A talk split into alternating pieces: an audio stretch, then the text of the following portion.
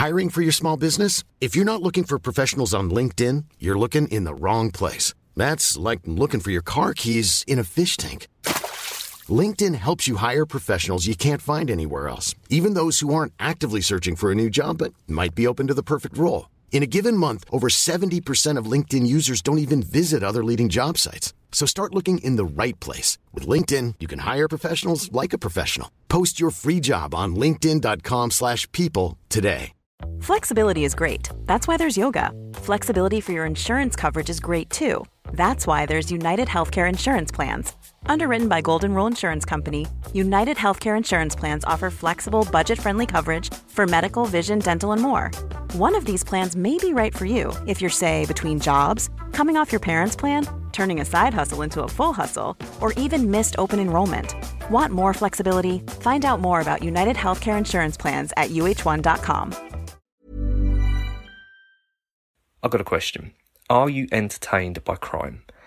And I don't mean do you look out the window and see a robbery and applaud it. What I mean is, is we've got documentaries, we've got T V dramas, we've even now got quiz shows, all of which have got an element of crime and suspense and drama within them. So what's going on? How does that integrate into society? And we've got three perfect guests to discuss this, because all of them are now prominent media figures, but they all got very different origin stories. So this is Stop and Search on Scroobius Pip's Distraction Pieces Network, brought to you by Acast in association with Lit U K. Here we go. Behind your barricades. Yeah, but how long can I stay? Behind your barricades. Where true love seldom stray. Well, I could not wish for better guests, because the conversation flowed as on this one. We've got Aaron Roach-Bridgeman, who is a documentary maker. He's done films for Channel five, Five Star, Kids That Kill, Eight Years Old and Smuggling Drugs. These are hard-hitting documentaries, so please go and watch them. We've also got Danny Brooke, who is a hunter. Danny's got a background in policing, covert operations, surveillance, so to listen to Danny on this subject is, is much, much needed. And of course, we've got the chief, the chief hunter himself, Peter Bleksley. He is an author. He has done Gangbusters, On the Run, and also his latest, Catch A Killer. We've also got Peter on the themes of his, his own background as well, which not just in policing, but also he goes into some personal things as well. So thank you so much, Pete, for being open and honest with us on this. So without me rambling on, let's get straight into this. Are we entertained by crime? What we like to do is to get our guests to introduce themselves. I don't know if you listen to the Infinite Monkey Cage on B B C Channel Radio four or whatever it is. Um, but no, so basically, if you could just introduce yourself, what you do, uh, it just helps when we introduce it on the podcast when it actually goes out on a, some kind of quasi-professional release. So, Aaron, if you can introduce yourself. Um, good evening. Oh, is it evening yet, or is it still afternoon? It's evening, right? The clock's good. Just changed. So. Yeah, yeah, it's changed. I'm still in the past. Um, good evening, everybody. My name is Aaron Roach-Bridgeman. Um, I am a presenter, a documentary maker, a producer. Um, I've done quite a few powerful socio-political um, documentaries with Channel five. Um, most recently, I've had one come out called Eight Years Old and Smuggling Drugs. And um, yeah, very powerful stuff. I'm working on one right now called When Kids Kill.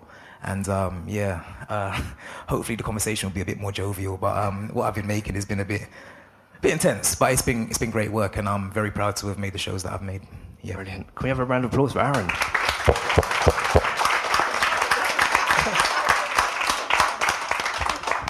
Peter, the media professional, there, just making sure we we know he's in the house.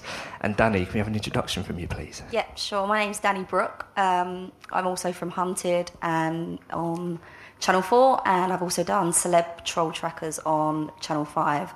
Um, prior to that, I joined the Met Police at aged eighteen, where I ended up working in the covert unit for, I think it was just ten years, um, specialising in drugs, sex, crimes, crimes, not just sex, um, and um, guns, that sort of thing, um, which was exciting. Um, I'm no longer in the police. I now work alongside my colleague here, Heather, um, and we do intelligence, investigation across the board, so it's not just doom and gloom. Sometimes it's actually really fun. Um, yeah. Round of applause for Danny.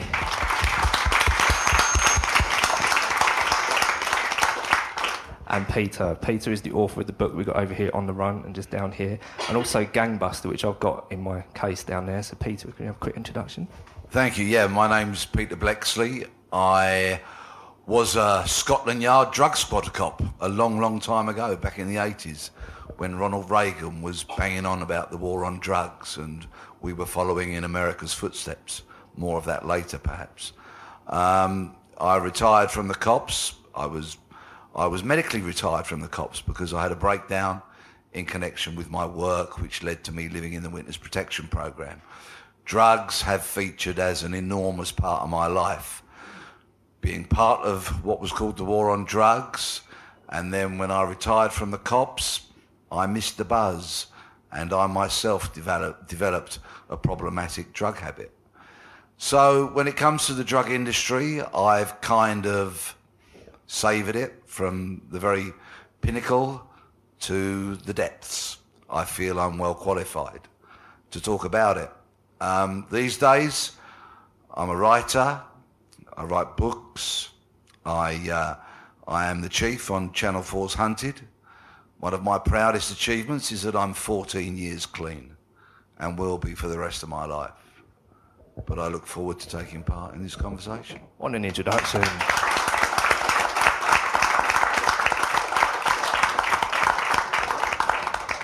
See, that's just the perfect introduction, Peter, because this is a really tricky subject that you do right, walk the tightrope on, that if you are an authority on the subject, which you completely were in your past job, being covert, Uh, undercover operations, but then you've also got the personal side of it as well. You, you've recently seen what it's like to go through the drug cycle and everything. Um, do you have you ever found that people belittle one side or the other based on what their own perception and prejudice is? I, I think there's an awful lot of ignorance out there regarding drugs. I think there's a lot of fear about drugs, and I think that's why the drug reform movement has got an uphill battle in front of it. But it's a battle that can be won. What people need to appreciate and realise, which Leap do such a great job in promoting, is that it was a war that never could be won, albeit I was deluded when I was twenty-five years old and I walked through the revolving doors, proud as punch that I'd become a Scotland Yard detective. Everybody was telling me this war can be won. They were throwing money and resources at us, and we were having what we thought were towering successes in taking out organised cartel, organised gangs, call them what you want. We thought we were doing good, but of course what we were actually doing was taking part in an enormous job creation scheme. And so I fervently believe in the need for drug law reform.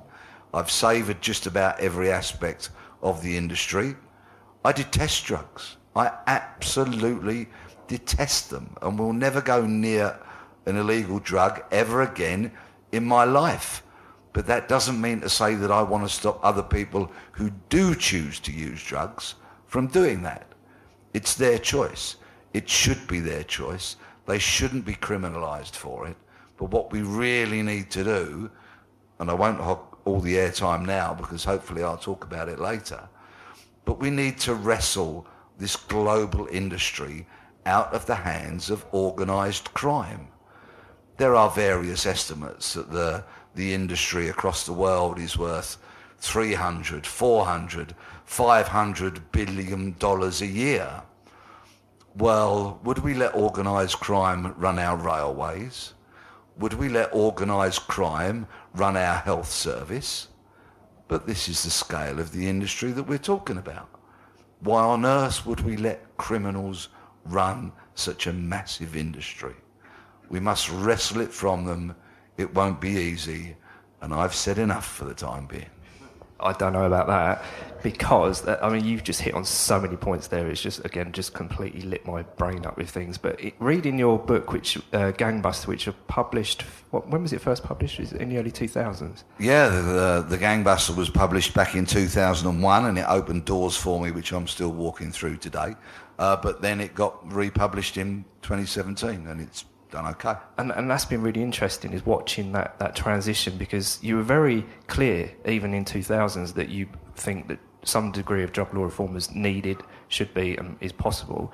Um, but you, you almost had an evolution since then, haven't you, into more of a nuanced position as well of what you do advocate, haven't you? Yes, I have. I, I, I believed, and I left the book deliberately unaltered um, from the two thousand one version to the twenty seventeen version, because it's a snapshot in time, and I felt felt that it would have lacked credibility if I'd started tinkering around the edges. I wanted people to see it for what it was. And yes, I advocated a form of of of, of a more liberal way of dealing with drugs back then. Then what happened after that was I very rapidly descended into my own mire of drug use, because I was chasing the adrenaline. I wanted to get that buzz that working undercover had given me, and I foolishly went out and thought I'd be Jack the Lad in a very undignified way at forty-odd years of age. I most definitely should have known better. And I essentially became a problematic drug user. Uh, that came around very, very quickly.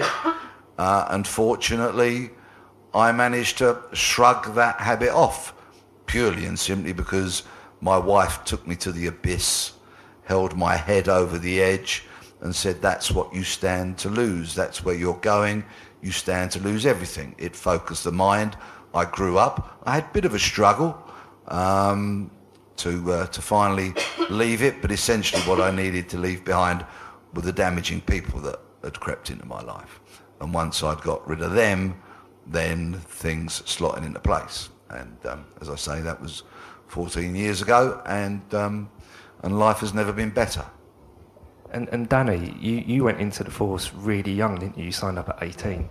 Um, yeah. Did you have a preconceived ideas on drug policy or anything like that as you were going into the force?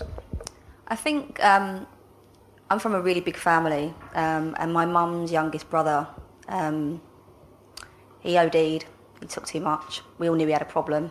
None of us knew how to deal with it, and he died. So that was one thing that kind of always, I just didn't understand why we didn't help him. Well, we didn't know how to, was the answer. But as a child, you don't know that. Um, going into the police, I just saw, I, I'll be honest, I just saw it as they're druggies. It's what we do, we just have to arrest them, and we have to put them through the court system and the processes. It was only when I started actually looking at it from the covert aspect. These people would get arrested and their shoes would be filled within an hour of them being arrested and someone else would be doing it. We wasn't stopping the problem or helping the users.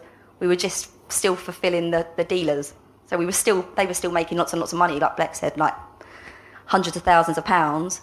But the only people that were actually suffering were the users and the little street runners that were just being used by the big boys.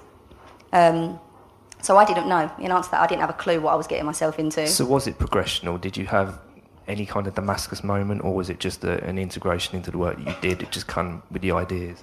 Yeah, it was absolutely a progression. I would be honest to that. I was very, um, what's the word, um, sort of regimented. I thought that I knew best because I was a police officer, and what I thought everyone else wanted, I wanted. So I just kind of stuck with what they, what, what I was told to believe in because I was young, I didn't understand.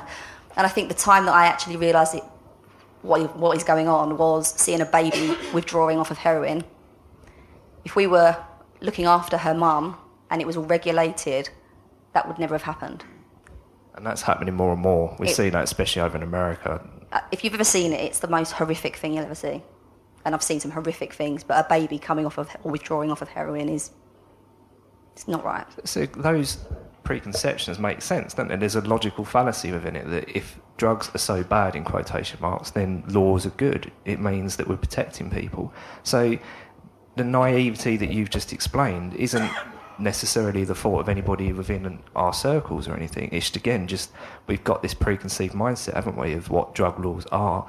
Did you find that the people that you were protecting, you know, general citizens and things, did they subscribe along with you as well? Did you f- get a feeling that you were doing a good job based on the feedback you were getting? Well, yeah, as soon as you arrest someone for drug offences, even if it's just that you, like the, a person using drugs, you're getting a massive pat on the back. You've done a great job. You've got an arrest um, figure for the for the for the big bosses. Um, well done. You've got another one in the bin. Off you go. Nice job. It is a, in fact, it is a commendation. You've done so well on that arrest because you've taken that person's heroin off of them. have a commendation. So you just become, the word I was looking for was institutionalised. Very good word, yes. And and this is why this panel is just so fascinating to me, because Aaron, you've got the other side of the spectrum, which is you've been recently speaking to the people that are very much caught up in this issue. The, your documentary, Eight Years and Smuggling Drugs, was just mind-blowing, that the fact that we are getting children as young as that now that are being put into the big leagues of drug smuggling and going country. Um, can you explain what going country is, first of all? Um, yeah, um, well, a lot of the, uh, the uh, I don't like calling them gangs, but... groups, uh, they go O T. O T means out of town, or it means going to country, and it's basically where, um, you know, in a in a major city like London, for instance, there's, there'll be a lot of competition, so to speak, with um, drug dealing. So what you would do, you'd find a, a a town that's a little less busy, maybe a little less uh, populated with drug dealers, and they would um, send members of their of their group up there to sell drugs. Um, a lot of times they will send the young kids with the drugs up there because they're seen as less likely to be stopped by the police. And um, in many cases, uh, the kids stay up in these areas for however long it takes for them to sell all of the drugs in a house that they've cocooned, which basically means taken over. Um, it, may, it may belong to a drug de- uh, a drug addict, and they may just literally move into the person's house and tell them we're staying here, and they will sell drugs out of that house. And uh, yeah, some of the kids have been as young as t- as young as eight years old. The person that I had spoke to was ten years old when he started, and um, yeah, it's seen as very, very normal, which was uh, a bit surprising to me because in my background, um, I was around a lot of street culture growing up, and we always had people that went O T, went out of town, um, country, but it was always tending to be people that were more of age. Or a lot of times females were used to carry drugs previously to um, kids being used. So when I found out just how young some of the kids were that were making these journeys on trains, like I was completely perplexed. I, I, I felt like... maybe my educating on what's going on around me in the streets and stuff is not where it should be, because I didn't even know that, that was going on, to the point where I thought it was a sensationalized um, head- headline when I first heard about it. But it really is going on, and um, it's something that is widely used to try to benefit uh, the making of money by a lot of the groups who are who are selling these drugs. Is there a key factor in this as well, like vulnerability? Is it because we've got social deprivation out there, or is it just the trade evolves like any other trade does, and therefore it's always finding ways to circumvent the system and, and get around it? What are the root causes of why we've got new ways of doing things, and why so many people, vulnerability and children, are getting involved? I think it's a combination of both. Um, I think there definitely is uh, a lot of social deprivation to do with it, because one thing that did surprise me when I spoke to a lot of the uh, the guys who were actually sending these kids out into country to sell drugs is that they would say that a lot of the young people would actually approach them. Um, in many cases, they're seeing them in the area. They see that they've got a nice car now. They might have nice clothing or whatever it may be. And they're like, look, what are you doing? Like, I want to be involved. Whatever you're doing, I want to be involved. Help me to be involved. These guys are teaching the kids how to cook crack. I'm teaching them the um, the process of doing it. I'm teaching them how to bag up, which is basically putting the uh, the drug parcels into packages. I'm teaching them how to even um, to to plug it as well, using Vaseline and whatever it may be. And giving them an education in the streets as as young as... as primary school age, which is unbelievable. But then there's also uh, a combination with it being, um, it, there is a lot of it to do with um, young people uh, and just people in general feeling like I haven't got an opportunity to to to earn any real money in life. No one's going to hire me. A lot of people were saying to me, no one's going to hire me. I'm not going to get a job. There's a sense of hopelessness and hopelessness in a position where they feel where, where they haven't got a lot, so they're thinking, well, the only thing for me to do is do something like this. So in many cases, it's seen as the only viable option in their life, which to me, once again, is is a bit confusing, because I do come from this situation, and I, I have seen people. A lot of my friends were involved in, in that kind of stuff. Some of my friends still are involved. I say friends, acquaintances are still are involved in that kind of lifestyle. But then there are a lot of people as well who have taken themselves and actually made sure they've done something with their life and strived hard to do it. They may not be achieving or making what they were making when they were selling drugs, but it's, it's about actually having that determination or that or that guile within you to actually try and do something different in your life. Um, so. It was a very. It was. It was hard for me. It was hard for me because a part of me felt very empathetic, but then a part of me also felt like I feel like some people are making excuses here. But it's a hard dynamic. Um, I, I, even now, I still struggle with trying to understand where I where I stand in regards to it. But one thing that I am is that I'm just shocked to see how young some of these people are. And it's weird as well, isn't it? It's not just black markets, is it? There's grey markets as well, and this is something that I'd imagine Peter and Danny specifically know about, is it's it's not always that big crime lord. It can be someone that's plaster and wants something on the side, so therefore a little bit of weed dealing or coke dealing just goes in hand in hand at the pub at night. Well, back in the eighties, before, well, as the real explosion of cocaine came around, it hadn't been the drug of choice purely and simply because it wasn't available to the plasterers and the plumbers and the chippies and the painters and decorators. But as its popularity increased, as the ability of smugglers to bring it into the country became greater, and we suddenly became awash with cocaine, which we hadn't previously been, all of a sudden it filtered down and it became the drug of choice because it was available for the working class man. Like so many drugs, they had previously been the preserve of rock and roll, the entertainment industry, uh, and, and the like. But as they became more prolific, uh, as they became more, more available, so then, of course, more people took them. And and that that whole supply and demand fed the need, fed the need, and, of course, there was plenty of people willing, able, and, and very, very capable of being able to bring those drugs into the country, which is still the case today. But I'd just like to pick up for a moment, if I may, on what Aaron was talking about.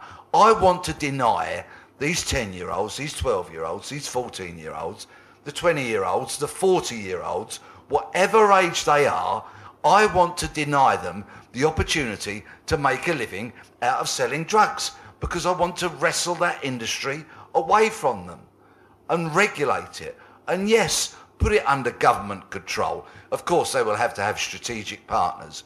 And I could be here for days talking about my vision of it, but I'll try and give you a snapshot as, as the evening progresses. I just want to wrestle that away from them. I don't want a fourteen-year-old who is brought up in an area of social deprivation to think as a career choice he can get a mountain bike, a mobile phone, a nine millimeter pistol, and be a drug dealer. I want to deny them all of that.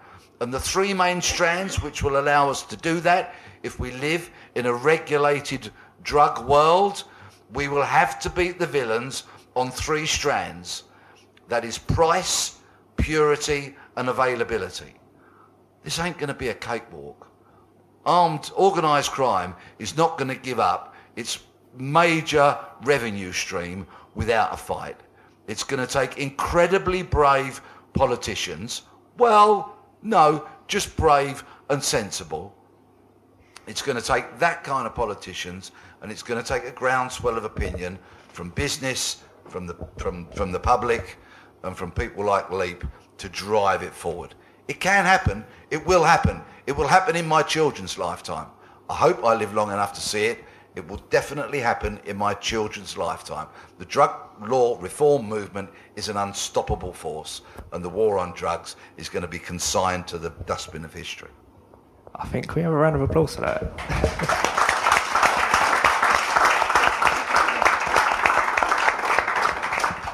I don't know if you follow the podcast uh, Stop and Search. You should have a leaflet. Our social media guy kindly handed them out just then, and our producer's now waving them around. But if you follow us on social media, you get little snapshots and little videos of quotes, and I think we just found like a hundred off of Peter just then that we can put out there. Uh, can I have a quick show of hands? Who actually believes in drug law reform? If you can push, put your hand up. So that's the majority of us in this room. We're amongst friends. Which is really interesting because we've we've noticed a bit of a sway in, in our audience of late. Of when we first started it, there was people just coming on for the entertainment factor of, of seeing famous people uh, talk about drugs.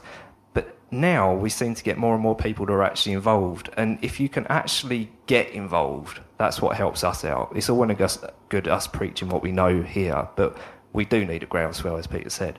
Um, so this way you can get involved, follow us on social media, all that kind of thing that I said about earlier. That would probably get cut out on the main show as well, by the way. So, um, but, Danny, I want to speak to you again, because uh, going on the back of what Peter just said, um, it, you must have seen, again, both sides of this, the coin of people that are of vulnerability that are getting swept into the drug trade.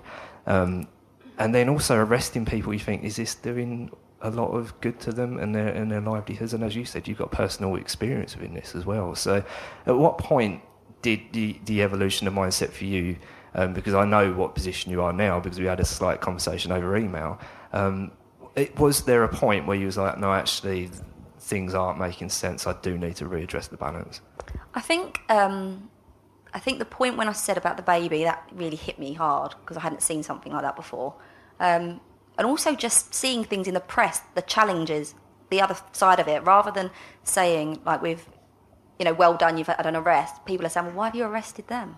What about actually not arresting anybody, saving the resources, the law uh, enforcement resources that we've got, free the cl- the courts of all these petty crimes, because they are petty crimes, because if we regulated them, the courts would be free and we could actually start punishing real criminals and actually punishing them properly, um, and not giving suspended sentences like we've been given out like sweets at the minute. Um, and I think that was the point. I actually just grew up and thought, I'm going to listen to what other people's perspectives are, and then realise actually I agreed more with the other perspective than the one that I thought I did. Um, and what you were saying about vulnerability, I just wanted to touch on that, because seeing it from a covert perspective, it's one hundred percent vulnerability, but it's not just from those that live in um, sort of rough areas or deprived areas. I've seen it from the other side as well, where you've got, you know, mummy and daddy are very rich and their daughter is extremely vulnerable, but she will become a mule quite happily because she's getting the attention. She's vulnerable, but she's not from a socially deprived area. But I think the key word is one hundred percent vulnerable, not necessarily from somewhere deprived. And this is where journalism and the police operations are very similar, because you do cover a lot of the same realms. You you get to the root causes of why people are doing what they're doing. You get to the point where you need the story to, to find out why there is a drug trade in the first place. And this is what your films are great at, is to actually project what people are going through. And it's not a clear-cut matter, is it? It's not just a case of, I've had to be in a drug dealer now. There's reasons behind it, isn't there, from what you've seen in your films? Yeah, definitely. Um, I think you raise a, a good point. Um, even uh, young men from uh, more affluent backgrounds where they have, you know, nice families and stuff, sometimes not even just um, being kind of duped into it, sometimes they kind of want, they're attracted to the lifestyle. They're attracted to to the to the to the element of being involved with um, people who are seen as more, uh, I guess, dangerous. Uh, it seems more cool because they're, you know, they're they've got respect on the streets, and I've seen that as well, where you've got um, young men and young females who are from a completely different type of background that are just really attracted to this type of lifestyle. Um, it happens a lot, it happens a lot, it happens loads. But then what happens is, due to their vulnerability, they they, they tend to be to be used. Like, they, they don't realise that the situation that they're in is actually one where they're being used. They're being put in situations where ultimately the people who are doing it know that they may get caught or they may get whatever may happen to them, but they don't care because they know that this person is just so happy to be in with the cool crowd that they'll do anything to be in. And that's another side to things that I've seen that is actually really unfortunate as well, because it's happened a lot.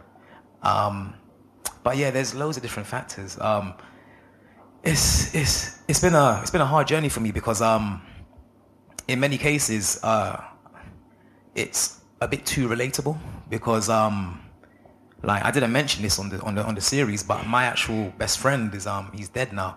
Um he actually was running a county line in um in Scotland. Up to now I don't really know the, the true story of how he was killed, but I didn't want to mention it on the show because his mum is still grieving. Um But it's just that when I was, when I met these young men, and I just felt really emotional after I spoke to them in interviews, and I didn't understand why I felt emotional, because I consider myself to be quite a tough person. Like, I'm quite tough, but I think what it is is that in in many cases I could see where their life was going, but they couldn't see it, and that for me was just very distressing. And I was talking to uh, I was talking to you earlier as well about this, is that I was saying that I actually don't know anymore what to do. I don't know what to do to get through to some of the young people, the ones that are, especially the ones that are ruthless. Like, some of them have told me, like, outright that they're willing to kill for their respect or for the right amount of money, in terms of if somebody owes them money. And I've got to the point now where I'm like, I don't know exactly what I or we can do to really try and stem or intercept this. And I think that is what's really distressing for me. I truthfully don't know what we can do to, especially with the uh, the spate of violence that we're seeing um, recently. There's literally stabbings every other day.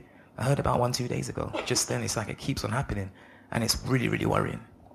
Can I talk about the call bit, you know, yeah. and the allure and yeah. the mystique and all that sort of stuff? I was a rebellious kid. I'm sure many of us in, in this room were. And I am utterly convinced that so much drug taking by people who are young is because it's an act of rebellion. We've all done it throughout history. Teenagers have rebelled. So because it's illegal and they can't really do it, so they do. First of all, they find a dealer that can do balloons, right? Something that wasn't around in my time, but lots of kids are doing now, right? Then, of course, they might move on to something else. They might want to have a smoke or a tab or this, that and the other. In my vision of the regulated world, on a Saturday night, for example, in what we'll call the drugstore, I know that's very unimaginative and some marketing guru will come up with a better name than that, right? But on a Saturday night, some sixteen, seventeen or eighteen-year-old could be in my regulated world queuing up, fine, to buy their tablets because they're going out clubbing, right? Absolutely fine if that's what they choose to do. But, of course, three people behind them in the queue might be their granddad who's getting a spliff for the night to go home and watch, well, to smoke while he's watching Strictly, right? So how uncool is it going to become when it is completely regulated and accessible? That whole bit about the mystique and the teenage rebellion will just disappear. Everybody can do it. Everybody in this room can go and buy a drug from a safe, regulated, licensed outlet where we know what the contents are, where we get advice on how to take it. Kids, it's not so cool now, is it?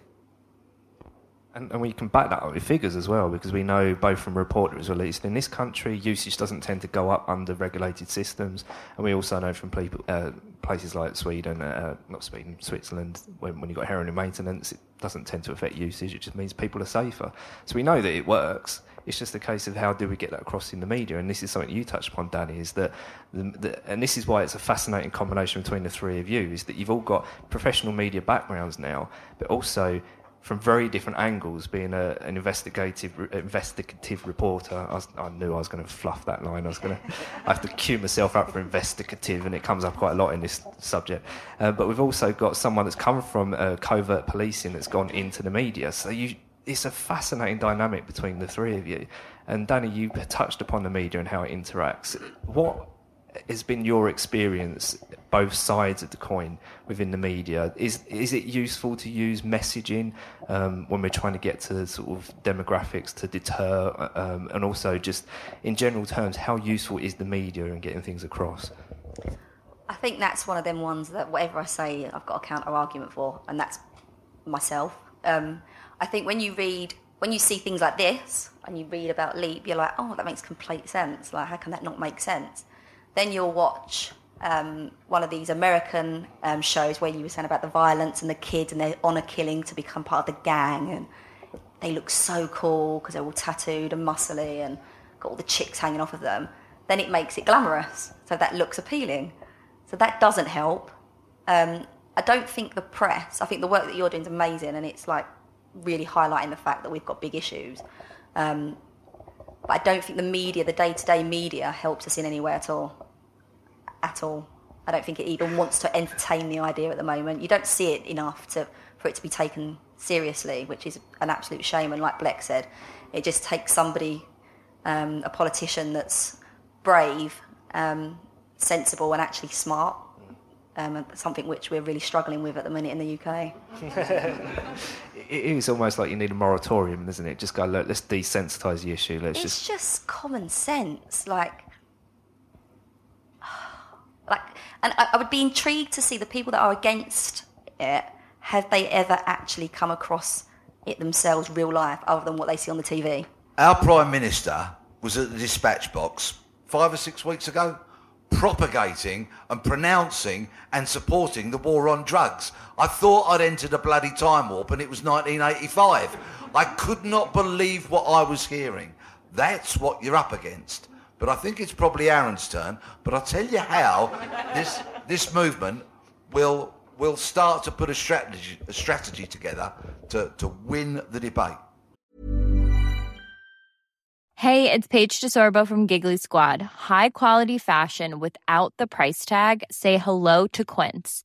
I'm snagging high-end essentials like cozy cashmere sweaters, sleek leather jackets, fine jewelry, and so much more. With Quince being fifty to eighty percent less than similar brands. And they partner with factories that prioritize safe, ethical, and responsible manufacturing. I love that. Luxury quality within reach. Go to quince.com slash style to get free shipping and three hundred sixty-five day returns on your next order. Quince.com slash style. I'm Sandra, and I'm just the professional your small business was looking for. But you didn't hire me because you didn't use LinkedIn Jobs. LinkedIn has professionals you can't find anywhere else, including those who aren't actively looking for a new job, but might be open to the perfect role, like me. In a given month, over seventy percent of LinkedIn users don't visit other leading job sites. So if you're not looking on LinkedIn, you'll miss out on great candidates like Sandra. Start hiring professionals like a professional. Post your free job on linkedin.com slash people today. Millions of people have lost weight with personalized plans from Noom. Like Evan, who can't stand salads and still lost fifty pounds. Salads generally for most people are the easy button, right? For me, that wasn't an option. I never really was a salad guy. That's just not who I am. But Noom worked for me. Get your personalized plan today at noom dot com. Real Noom user compensated to provide their story. In four weeks, the typical Noom user can expect to lose one to two pounds per week. Individual results may vary. Actually, why I've got you here, Peter, that is actually a good point, because we've found that a lot of reform is coming from police level, whether it's at P C C. Uh, the P C C uh, role, Police and Crime Commissioner, has been a strange one for us, because we first of all thought, God, politicising the police, that's a bad idea. But it's worked in benefit for us, because it means a lot of them are coming forward saying, actually, there's something we can do with this. And we're seeing Chief Constable level, um, and historically Chief Constable level, there's a lot of people in your field, Danny and, and Peter, that are actually going, no, let's sort this out now. But that's because they've actually seen firsthand what it, what actually happens. That's what I mean. Like, if you've actually seen it firsthand and physically seen what it's doing to people and how a simple... It is simple, a simple change of regulating it. I know the ins and outs of it won't be, but to make the decision to make it regulated is easy. Um, it, it, it's just, they're going to agree with it because they see it day to day. Every single day as a, cop, a copper, if, unless you're rubbish, um, you should be seeing that because it's on the streets.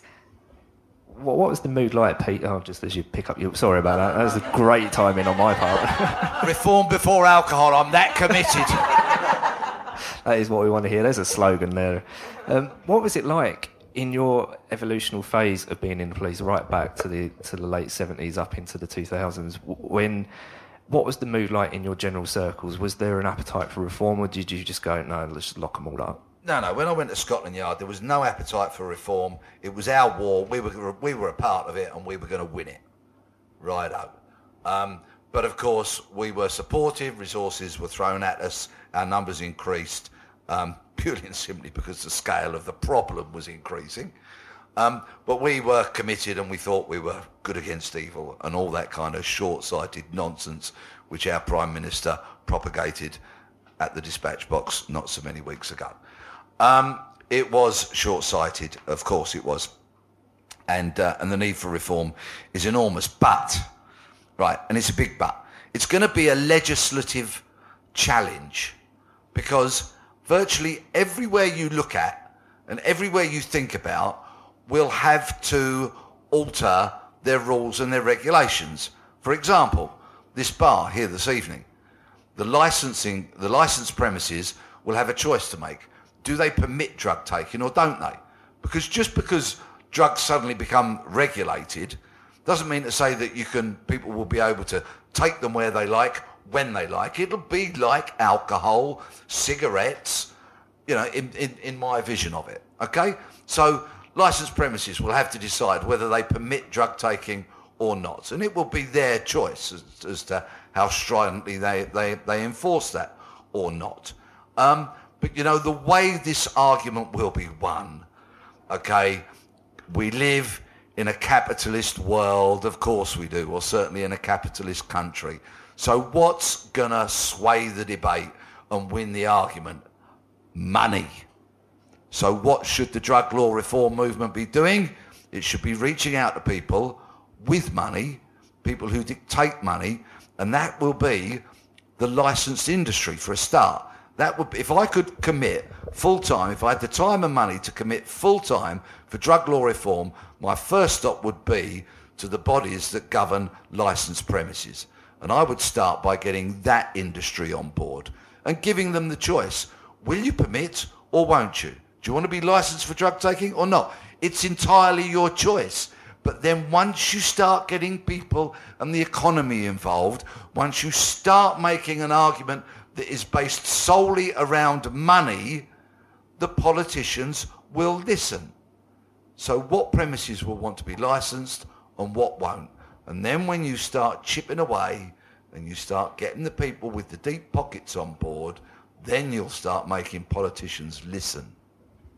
They're great two words, money and industry. And this is two words that specifically roll into your work, Aaron, that the people that are involved in the current illicit trade are making quite a lot of money. Or some are, but then some examples aren't. I think it was you used an example in in your films that there was someone that did a lot of work for not a lot of gain. And it was just status symbol was a lot of it, but also just the peer pressures that come with the, the street trade. Do you think that the the allure of money and status within the streets is still something that we have to contend with right now? Yeah, definitely. Um, that's the main thing. But one thing that's quite important is that uh, a lot of the, the young boys, or even young men in some cases, who were doing the hand-to-handing, the peddling on the streets, they're not they're making money, but they're not making that much.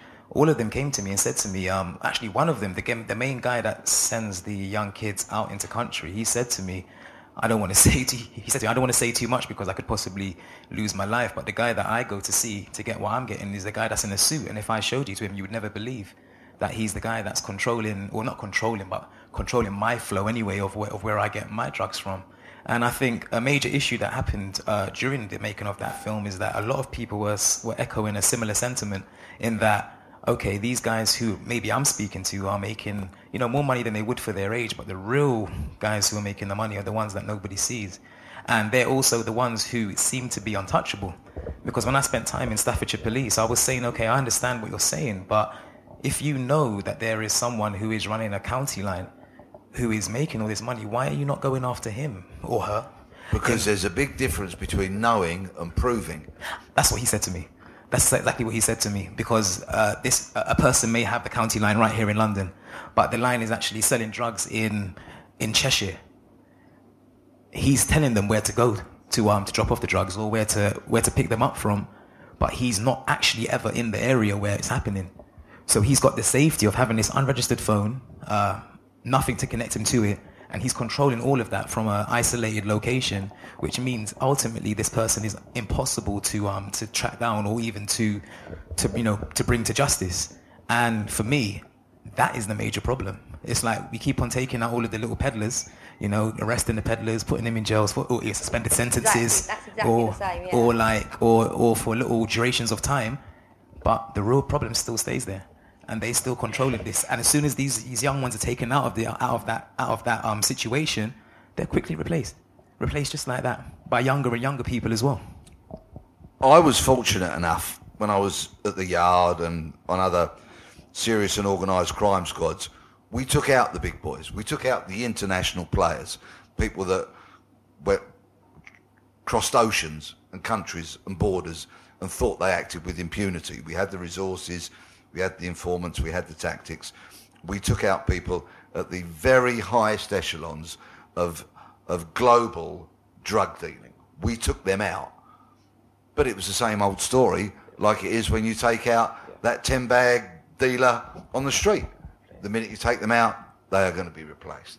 The way to really, really hurt them is in the pocket and rip their industry away from them. Deny them the opportunity. It can be done. It will be done. This seemed to spark with you, Danny. You seem to really agree with what Aaron was saying about the little guys are getting it but still not getting to Mister Big, and you seem to really sort of light up for that point. Yeah, I just think, like I said earlier, when you have done like decoy ops or, or low-level um, covert operations and you are going to get prove the supply of drugs and you're getting them off these kids, like we're inc- like you know we're we're incriminating them. I know they're doing it and it is a crime. I know that, but like you know, like you said, they're replaced as soon as they're nicked. They're replaced within seconds. They are not, you know, they're not important in the chain. The big guy doesn't care about the little guy at all, and they're the ones that are the ones with the biggest risk. They're not much money, but they're hoping that they're going to get up the chain and become one of the bigger boys. And it's just really sad. And going back to what you said about money, that's what's so shocking is the government could get so much money if they regulated it. I don't understand why they don't want it. It's just... It's, it's, it's that moralistic position, isn't it? They don't want to be seen to be going, right, drug free-for-all, and, and, and it's just tragic that we're not having an evidence-based discussion based on moral panic. Um, and this is something that has been really... interesting watching as I've been researching this. Uh, the, the work that you do in the police and what you do in investigative journalism really runs parallel, because you're reliant on those, as we said, lower-level people to be new informants. And this is something in your book, and I imagine in your work, Danny, as well, that you've had to rely on informants quite a lot. Um, have they got a place? Have they got... Um, are we being harsh towards them, or do we actually need to still have those low-level dealers in place to actually do further along police work? Every level of police work, no matter what kind of crime it's tackling, needs informants. They're the lifeblood of inf- information and intelligence flow. They're a necessary evil. I handled dozens of them. Two of mine got shot, by the way. I didn't shed a tear, but they were a very, very necessary evil in, in the fight against crime. Um, they helped us globally and domestically. Um, they are just part and parcel of law enforcement. They always have been, and they always will be. You had much connection, Danny, to, to informants? And well, yeah, as a as a covert officer, you become an informant yourself, because you're immersing yourself in that. You're becoming one of them. Um, so you're the one then going back and feeding it back to your, your handler or your um, investigating officer. So, yeah, you are becoming them. And I have seen it from the flip side, like um, Bleck said, where you are the handler and you're... And, yeah, you, you need it, because if you're not without them, we don't really know what's going on, not the real stuff. And that's where people like you come in and then confirm it, and it's they, they're more, people are more likely to talk to you than they are to a copper. Let's be honest. Yeah, but you say that, but a lot of my old friends now think that I'm an informant. Yeah, yeah, that's with true. What yeah, I'm, with imagine. What I'm doing, and I've noticed that some of my old friends are they deal with me a bit differently now because they've seen the shows that I'm doing. But I don't really care, because I feel like there's a greater issue here that needs to be um, uncovered, revealed, and also addressed. So it is what it is. And it is a very similar pattern, isn't it? Because you've. In your films, you, there were certain people that you really wanted that were hard to get hold of, but then you do manage to tease them out. And it's the same process as what these guys are doing, isn't it? If you've got to investigate the work to find those real nuggets that, of information. Are they increasingly more difficult the more that your profile goes up? Because as you said, a lot of people are going to be treating you differently now. Do you think that there is going to be a point where people are going to be a bit more resentful towards you? Um, yeah, definitely. Um... Depends but, where you park your Lambo. But um, one thing that I noticed is because I'm a lot of my um, like the, I keep saying friends, but let's just say acquaintances or people that I know is a better word that I use just for the police officers inside that may be watching me. Um, uh, people that I know that um that ask me about the shows, they're like, but. First of all, they're saying why and how are you and how are you speaking to these people? Why are they speaking to you? Um, one thing that I always say is. I noticed that a lot of people that speak to me or speak to us, uh, well, not you, but us in terms of who make the um the films, um, they actually really want to get their their perspective across. A lot of them were like, do you know what, I really want to try and explain, uh, show to people what's actually really happening in the streets. Like a lot of people, like one of them even said to me, a lot of people are glamorizing this trap life. Trapping, this basically means selling drugs, um, the trapping life. But I actually want people to see that there's nothing glamorous about this. And that was actually quite um, quite surprising to me. A lot of them said that. They wanted, they, they, their whole point of talking to me was, I want to, obviously that their faces were covered, but they want to actually tell the true story of what's happening in the streets, because there is a lot of glamorizing of it through music, through media, whatever it is, through films. But a lot of them actually just really want to explain in depth and in, in as truthful as possible what is really happening. It is getting more difficult, though, um, especially when, uh, for instance, in this in Eight Years Old and Smuggling Drugs, we had someone who was going to come down from... Oh, was it Brighton? I think it was something like that, to come and speak to us.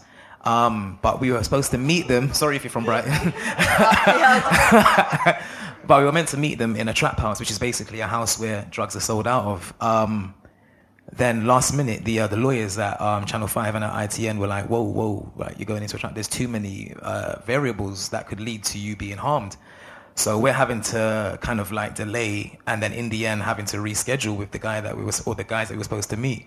That really caused the problem. And they were very angry. You know, you, you know, you can't be wasting our time, and you can't be saying that, like, these people here have a lot to lose and they're coming out of their way to meet you. And it's like those situations, they're very important, because if you if you destroy that trust, there will never be trust again. And that kind of had like a follow-on effect with the uh, with the guy who was acting as acting as a fixer for us. And it's like it led to us losing a lot of access. Um, I don't know if it's going to stop us getting access into speaking to people, because you'd be surprised to know how many people really want to tell their story. Like one of the one of the major contributors in Eight Years Old and Smuggling Drugs was, how old was he? Um, a sixteen-year-old uh, white lad from, I think he's from South London. Um, and I don't know if you remember when he was talking about uh, the the whole family that got killed um, because the boy owed somebody a debt. But he, there was so much more that he said. And it was just so powerful and also very emotional. And there was times when he was talking to me when I could tell his voice was cracking, he wanted to cry. And I think it's just that, it's that passion, it's that, it's that you need to hear my story, because you don't actually know what's going on. Like, I'm risking my life. I'm, I'm, abs- I actually don't want to be in this. I hate this shit. That's what he said to me off camera. I hate this shit. Like, I would, I would love to go and work a, work a job, but he, he says to me that he feels like he can never get a job. I, I told him that's completely not the truth. You could come out, but it's hard to tell someone who is so entrenched in this lifestyle that you can come out of it. And what's even more worrying is that he's sixteen years old and he's so entrenched in a street, drug and road lifestyle. Uh, there's really a lot of issues that we need to to really look at. And I, I don't know if people realize just how deep it is. No sixteen-year-old boy should feel like he's so deeply involved in, in, in drug culture that he can't he can't get out. He's he's still a child.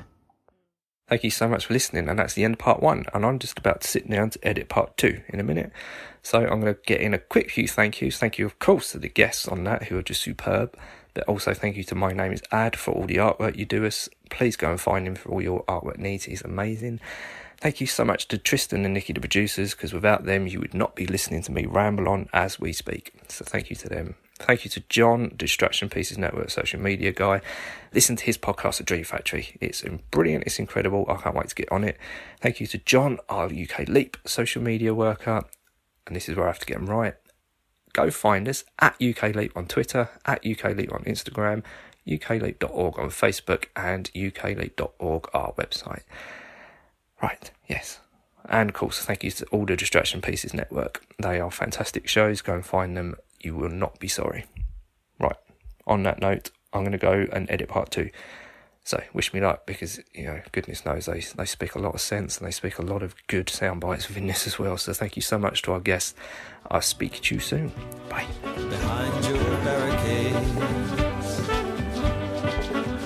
Yeah, but how long can I stay? Behind your barricades. Where true love seldom strays.